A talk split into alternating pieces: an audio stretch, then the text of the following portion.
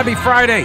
Welcome to the program. Pete Kaliner here, News Talk 1110 99.3 WBT 704 570 1110 and uh, 1 800 WBT 1110. The email is pete at thepetekalinershow.com. Um, so I think this is the fundamental question that now uh, Republicans are going to have to answer. Donald Trump is going to make his announcement on Tuesday. I think it's going to be at like nine o'clock at night or something like that. Um, and uh, it's expected that he's going to announce that he's uh, he is in fact going to uh, run for president again. And so all of the arguments and all that we have seen so far over the last, I would say, probably, well, I guess it started with Trump's attack on Ron DeSantis on, uh, was it over the weekend, right before the election or something, but or Monday uh, before election day? So, over the last, say, five or six days, this has been sort of brewing under the surface. And then yesterday it kind of erupted because uh, Trump's attack on DeSantis. And, um, and it was, you know, he, it was more overt. And then, of course, he put out the lengthy social, uh, Truth Social uh, post yesterday after I got off the air.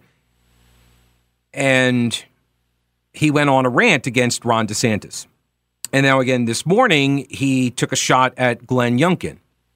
And obviously, these are the two people, I guess, that he thinks are uh, going to be competitors or could be competitors against him in the primary. I would note uh, right now that Ron DeSantis is dealing with a hurricane that just killed five uh, residents, right, uh, of his state, I believe. And uh, you got power outages, you got more destruction right on the heels of another hurricane. And the attack against him, I would submit, is ill timed. DeSantis, as far as I can tell, has not responded. Uh, he's busy, you know, governing, which is what he should be doing, and it's one of the reasons why he got a you know, 20 percentage point win was because of the way he has handled emergencies in his state, uh, notably the most recent hurricane.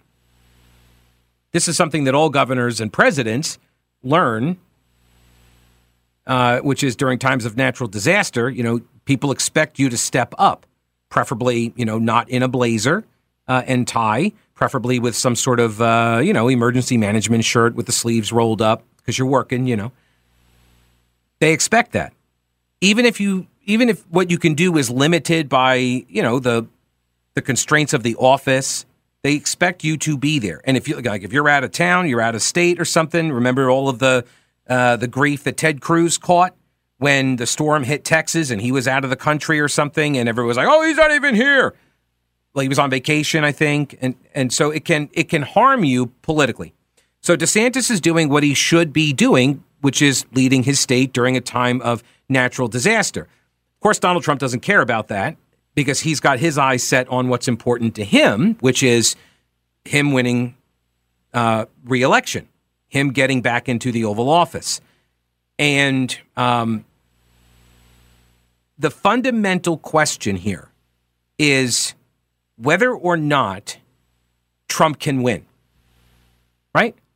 That's really at the heart of this is whether or not Donald Trump can win that race. Not simply the primary. Let's assume he wins the primary, right? Let's assume nobody even runs against him. Clear field. And let's assume Joe Biden is the he's going to run again too. So it's a rematch. Let's just assume that that's the way this shakes out. I don't know who else the Democrats have, honestly. Kamala Harris. yeah, I, I don't know. Um, Gavin Newsom, maybe? Okay. Um, so let's just assume it's Biden, that he's not removed for, you know, 25th Amendment reasons. You know, all the things that the left and the media, but I repeat myself, were saying about Donald Trump for four years. Like maybe they actually do force Biden out. I have seen some indications that there is a movement afoot among the left and the media, but I repeat myself that they're going to try to force Biden to say, no, I'm not going to run again, but I don't think Biden, uh, I don't think Biden wants to step away for, for much the same reason that Donald Trump and most people, when they get to that level of politics, yeah, I mean, there's a, there's a certain personality trait you have to have in order to succeed at that level. I, I really do believe that. and it's not necessarily a personality trait that would endear you to people in your real life. So let's assume it's a rematch of Biden and Trump, right? The fundamental question is whether or not Donald Trump would win again. And the only way we can sort of judge that, because if you're like me, you don't put a whole lot of stock in polls, right? So, what do we have to go on? We would have past performance. We have the last election, right? Obviously, you've got the fact that you know Biden beat Donald Trump in the last election. Ah, see, yeah. Here's one of the here's one of the problems, and this is why we can't ever really address this in any kind of substantive way, is because as soon as you say that that's the fundamental question, then the obvious piece of evidence becomes 2020. But if you can then dismiss the 2020 results, now you now you've impeached the quote evidence and now you can just ignore that. And then you can go back to 2016 when he beat Hillary Clinton. Not with the popular vote, obviously, but with the electoral college vote, which that's what the race is for. And all the lefties who were like, you know, oh, he only won the electoral vote and he didn't get the popular vote. It doesn't matter. The race is for the electoral college votes. That's how you run the race. And apparently Democrats didn't know that or something. I don't know.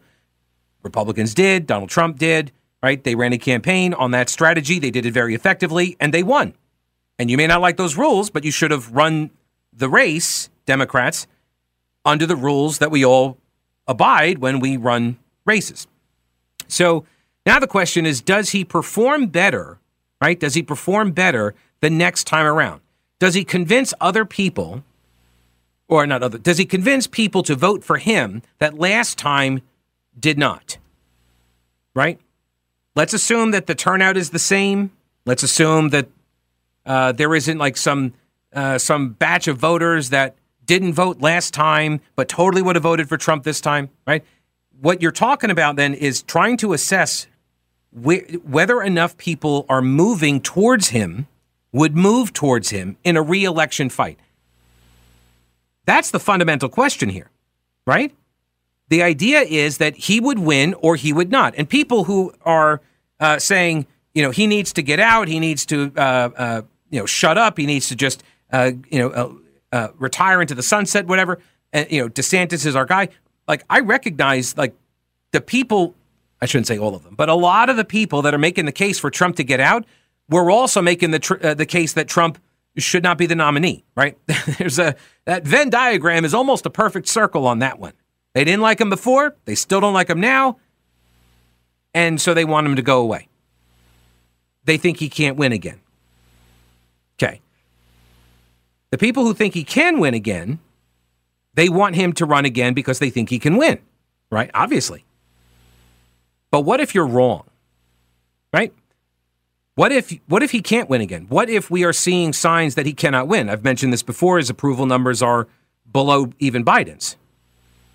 So, what does that indicate? And by the way, Donald Trump is a known entity. There's there isn't any oh well I'm not sure about him so there's this big chunk of people that you could maybe persuade because they haven't heard of you. Everybody has an opinion of Donald Trump now. So with an approval rating at 35 to 40%. Biden is somewhere around 40% as well, 35 to 40%. They're basically even there. So, who are the people that are going to move away from Biden and vote for Trump? Is there a large group of them? Who would those be? Hispanic voters? Black voters? Or do they stay home? The you know, white female, the awfuls, the uh, affluent white female liberals, right? Suburban uh, moderate Republican females, do they do they come home? Do they start voting for Donald Trump? As we talked to Rich Rubino yesterday, he said you can't uh, draw conclusions off of midterms in order to project them onto the the general elections, and I believe that to be the case. But there are there are signs.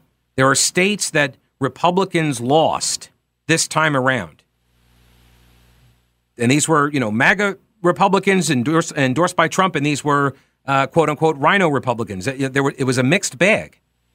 So I think that's the fundamental question. Megan McArdle asks this question. She says Trump is bad for the party's electoral fortunes. Do you agree that Donald Trump is bad for the GOP?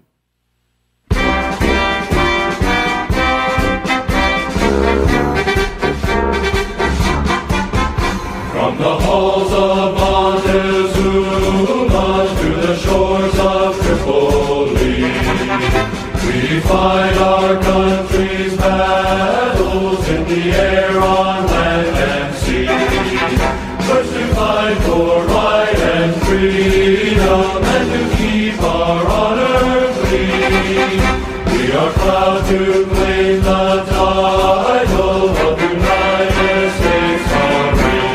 All right, so happy Veterans Day. Also, belated birthday to the U.S. Marine Corps as well. Thank you, everybody, for your service. Welcome home. And, uh, all of the families as well that support the uh, support military people and service members in America. We appreciate your service as well. Uh, also, reminder that Hero Day, if you are a veteran, uh, or active military, you got your ID on you. Also, if you're a teacher, first responder, or a member of the medical profession, you can get access to Hero Day at the Charlotte Auto Show. It's on Thursday, November 17th at the Charlotte Convention Center. It's the 29th year the Charlotte Auto Show has been there. And Brett Winterble is going to be hanging out on that Thursday at 3 o'clock for Hero Day. And uh, so go check him out, say hello.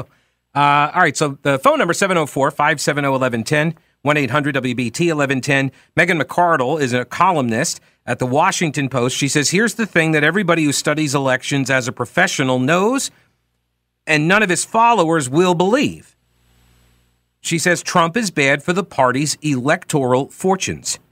The more he takes over the party, the harder it is for the party to actually wield power. The problem isn't his issue set. It's not the issues. It's him.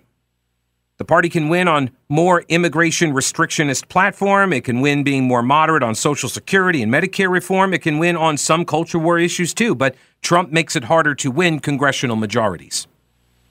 And that's the problem. She says Trump is bad for the GOP. Maybe good for him, but bad for the GOP. Do you agree with that? And do you think then that the fundamental question here, is, because if he can win, right, then you would think that he would be good for the GOP. But I think embedded in her assessment here is that he cannot win again. And therefore, he is bad for the GOP. And there may be a third of the, the voters that really, or a third of, well, yeah, I guess a third of Republicans or a third of the voters that really, really like him but two thirds do not. Now, given the choice between him and Biden, well, we already had that choice offered to us, and people chose Biden. And we just got an opportunity to cast our votes against what Biden's been doing, to take out our anger at the current circumstances against the current regime, and kind of not so much did it, right? Not so much. Now, maybe things get way worse. Unemployment grows, people start losing jobs. And when that happens, then people are willing to take it out on Biden. And maybe it won't even matter if it's Donald Trump or not. But I tend to think it, it will matter if it's Donald Trump because I think Donald Trump, again, everyone knows who he is. We all have an experience with him as president, and uh, his favorability numbers are already known. They're already sort of baked in. And I don't think that changes just by him going out on the campaign trail. But maybe I'm wrong. What do I know? Like seriously, like I'm just these are just my thoughts for whatever that matters. What are yours? 704-570-1110 1-800-WBT 1110. Yes, I will get to the um, the comments he made about DeSantis on his social media thread the other night or last night. Uh, but first, let, oh, sorry, that's the wrong one. This is it. Hello, Lori. Welcome to the program. Hey, how are you? Hey, I'm good. What's up? So I was just calling. I think the GOP's kind of got themselves between a rock and a hard place because if they think that Trump can't win and he doesn't win the party's nomination, then I don't think he's going to go off quietly into the night. I think he's going to pull a Ross Perot and run as an independent, and then therefore split the Republican Party vote. I think that's a very plausible theory. Yeah, I think that uh, that is a very uh, likely scenario. And I don't know what the party does about that. I agree. They're between a rock and a hard place. Yeah, I, and I don't yeah. know. How, yeah, I don't know how you address it. I don't know how you you keep Trump happy if he loses, because he's going to. If he loses again, I assume he's going to say that the process was rigged as well. I agree. Yeah, Lori, thanks for the call. I appreciate you. Thank you. All right, have a great weekend. Uh, if you want to weigh in on the 704 570 1110, 1 800 WBT 1110.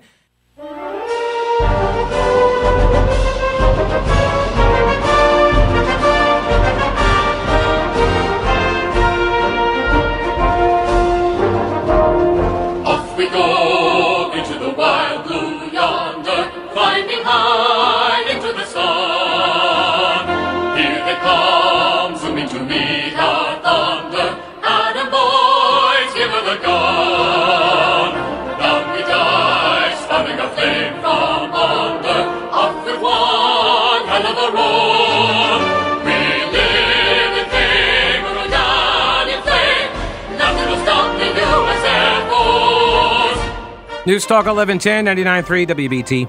Happy Veterans Day.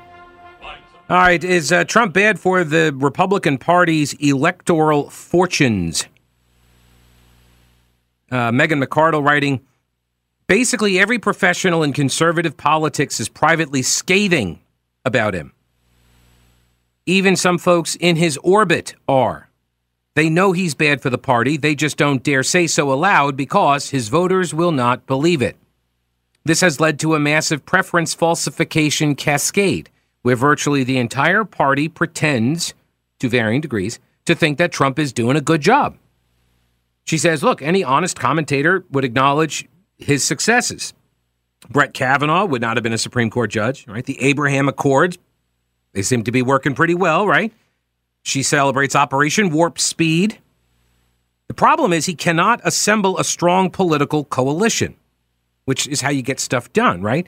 The thing about mass preference falsification is that it's vulnerable to cascades. Do you know what a preference cascade is? It's it's when it's sort of I think of in terms of like you know early adoption of a uh, an item, you know, or a fad or something. And first, no one's doing it; it's this weird, rare thing, and then all of a sudden, when people see others doing it, sort of peer pressure kicks in. It's a form of it, and this preference cascade. All of a sudden, it's like boom, boom, boom, boom, boom. Everything falls. Everybody falls in line. It's like, oh, I prefer that too. It, it, I mean, it explains fashion trends, right? All sorts of things.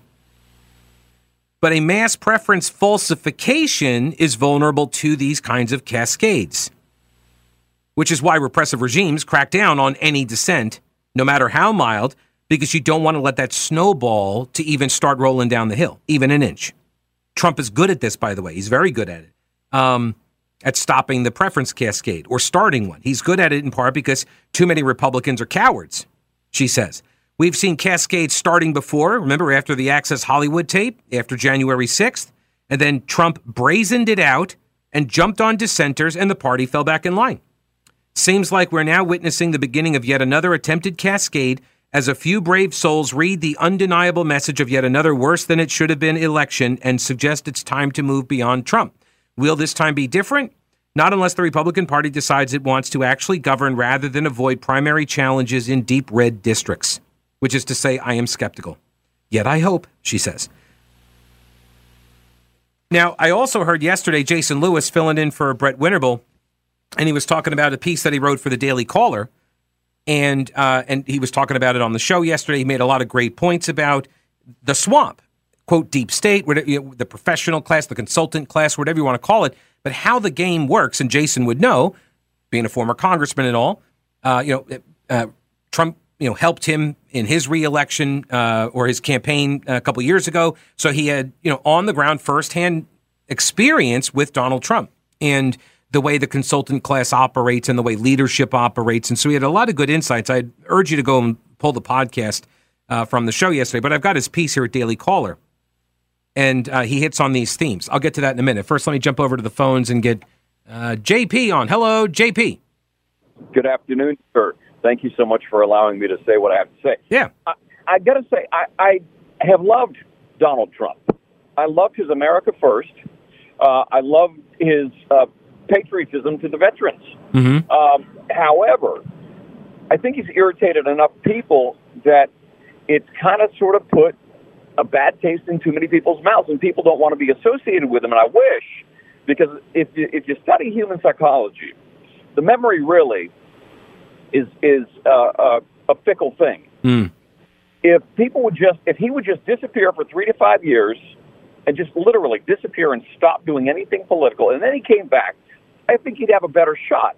But he needs to just back out because uh, there's too much bad stuff in people's memorable, the, the, the, in the frontal memory of their of their heads right now know, I can't. He, he alienated people. He picked on reporters, et cetera, et cetera, and that just doesn't wash away. And I think what this, I, I literally just uh, in the last hour, I got a uh, notification that apparently the uh, library that's being built for 44, uh, they discovered a noose on the building construction yeah. site. That for Obama, yeah, the Obama library, or whatever it is, yeah. Correct, correct. And my thought is, America is in such a quagmire right now.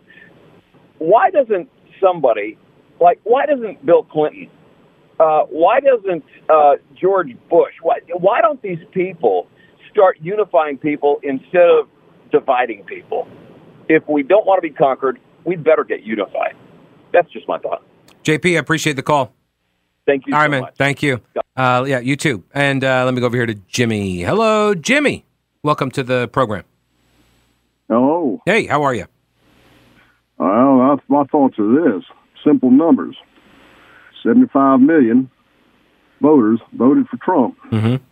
Uh, even if you assume that only half of them voted for him rather than against Biden, or because they're Republicans and they always vote Republican, or they voted for the incumbent, the incumbent president, that's still about thirty-seven and a half million people. The party cannot do without those 37 and a half million people, Mm-hmm. despite what this lady or any of the rest, or, or and she sounds quite frankly too much like Liz Cheney to me from what you just read. Mm-hmm. Um, uh, uh, you, you can't dispel, you can't discount, you can't disown 37 and a half million voters. Right. I, I'm not aware of anybody Party- saying. party- So what you're saying? Wait, hang on. So am I to infer from that then that if Trump doesn't get it, then those people will refuse to support the Republican candidate? That is a distinct possibility. Well, then you're asking for a different standard for Trump supporters versus non-Trump supporters. What I'm at, what I am trying to say is this: that if the party decides, or if it becomes evident that he is unelectable, then the party will have to find a way to make him happy in his retirement. Do you really think that he can be made happy with anything short of a renomination? I'm not sure. Yeah, I'm not sure I think, either. I think I think I think I think this. I think that Trump likes to be honored. He likes to be to receive accolades, hmm and I, I think that there's been a lot of Republicans that have uh, well they didn't they've they've kind of run away from him. hmm They haven't really defended him very much. They think that the January 6th committee, in their heart of hearts, may have something going on. Now, the fact of the matter is, if you have listened to the to President Trump's speech on January the 6th, he said at least twice that they were going to walk peaceably down the boulevard, hmm that they were to be peaceable, they were to obey the law, they were to honor the law enforcement officers. So obviously, the folks that was involved in the rioting were not conforming to what President uh, uh, President uh, uh, Trump. But see, this is one. This is part of the problem, Jimmy, because I I did listen to the the president's speech twice actually, and uh, followed the So did I. yeah, and followed it all through the, the the committee hearings and all of this stuff. And I've got a story actually in today about one of the prosecutions going on against one of the Oath Keepers. Um, shocker of shockers, the second in command of the Oath Keepers had, had been an FBI mole and was giving them information for months ahead of time. Oh, that's you know, that, I think that's pretty important. But here's the problem: Have you ever heard the expression "if you're explaining, you're losing"? Oh, I absolutely have Yeah. heard that. Yes. So this is the problem: is that it makes this issue part of the debate, and you just explained it better than Trump would, because Trump is not even he's not very good at explaining things. So, uh, like this is unfortunately, sir. You also have to realize that one of the objectives, in my opinion, of the Democrats and their propaganda uh, allies is to demonize all Mhm. Republicans. sure, that we are all we are all undesirables and are all uh, enemies of the democracy or enemies of the state or whatever they want to call us. hmm And and they're starting out with the MAGA folks. yeah, no, I understand that. I just think it's a lot easier to make that argument against Donald Trump than it is, say, uh, Jeb Bush or Mitt Romney, right? Like the, it, it's just an easier argument for them to make and for them to persuade people that are actually able to be persuaded. Uh, Jimmy, I appreciate the call. I mean, it's a fair point. I agree with you. That is exactly how they paint all Republicans. It's just easier to do it with Donald Trump. That's all. I mean, that's I mean that's true. That's true. It may not be fair, but it's true.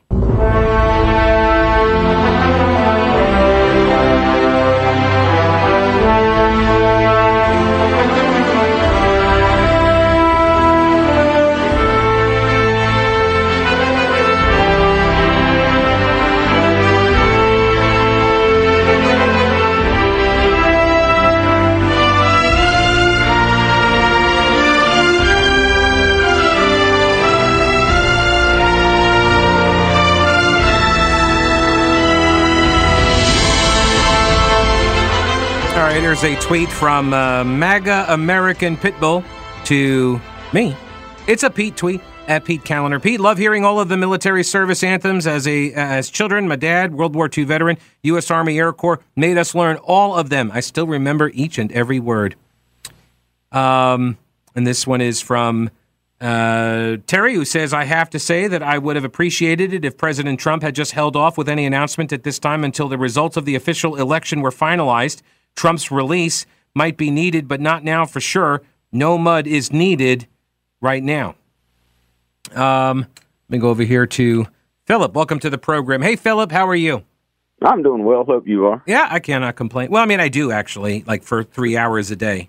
So I take well. You got freedom of speech, man. You got it made. like right. we live in a day of a mockingbird press, and see, they went against Trump since 2016, mm-hmm. and they had his phones wiretapped. You know, mm-hmm. they t- tapped his phones, and then you know, the establishment Republicans they didn't want nothing to do with Trump. And and see, Bush, George Bush in this past election, he didn't even support the RINOs. Mm-hmm. You know, so it's like the the Republican establishment they're happy with Clintons. See, I mean, Hillary's the shoe in because, you know, you go back and look at the war with Iraq over the weapons of mass destruction, everything that George Bush said about the Iraqis, Hillary Clinton was a mockingbird. And everything Dick Cheney said about the Iraqi weapons of mass destruction, Hillary was all on board with it. Right, until she wasn't. Sides of the same coin. Right, until and she that's wasn't. Who's ruling this country, and they're globalist, and that's that's the way we're going. Okay. Uh, uh, well, I mean, you realize like Democrats flipped on all of that, and then they were, you know, talking about they're against the war when it became politically expedient as well. Well, see, they're all against Biden. No, I'm saying back know, at the time. afford to say it. No, I'm saying back, back, way back when in you know 07.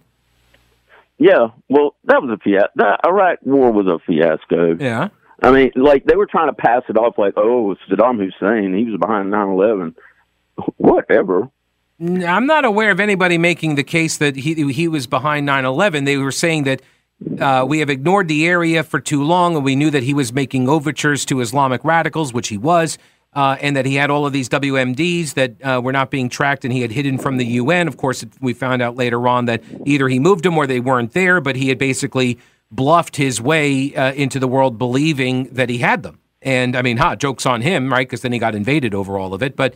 Um, now, they used the 9 11 passions in order to get American sentiment behind the war effort, no doubt about that.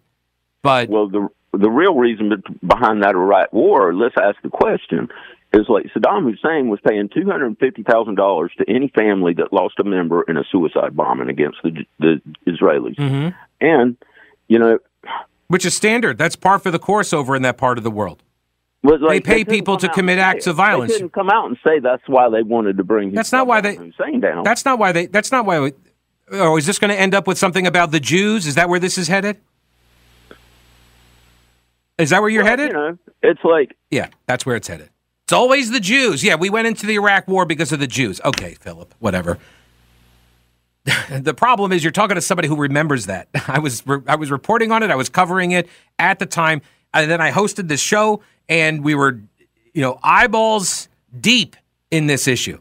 It was not because Saddam Hussein was sending money to suicide bombers to kill Israelis. That's not why America went to war in Iraq. You can make a lot of arguments. That one, I mean, you could say that maybe we were trying to do a solid for an ally, but that is not that was not the predominant right the there is an entire military industrial complex that you can actually identify and you can attack and you could say that's a way more believable idea than simply because Saddam Hussein was giving money to suicide bombers, which is standard practice over in that part of the world. These Islamist uh, uh, fundamentalists pay their own people to blow themselves up and kill Jews and others, by the way, and their own people. They're kind of indiscriminate about that, what with the suicide bombing and all. So, but thank you for uh, thank you for uh, taking us down the path and, and identifying yourself uh, before I lost too much time on that call. Um, let's see. Tuesday's elections were about incumbency and money. This is what Jason Lewis talked about yesterday when he was filling in for Brett Winterble. And uh, so a lot of people are like trying to, you know, read the tea leaves and, and make uh, these grand assessments about why what we saw happen happened. And Jason Lewis makes the argument, made it yesterday, that it was about incumbency and money. We'll, we'll go over that, get your uh, thoughts as well. Got other calls on the line. I'll get to you guys too. Stick around.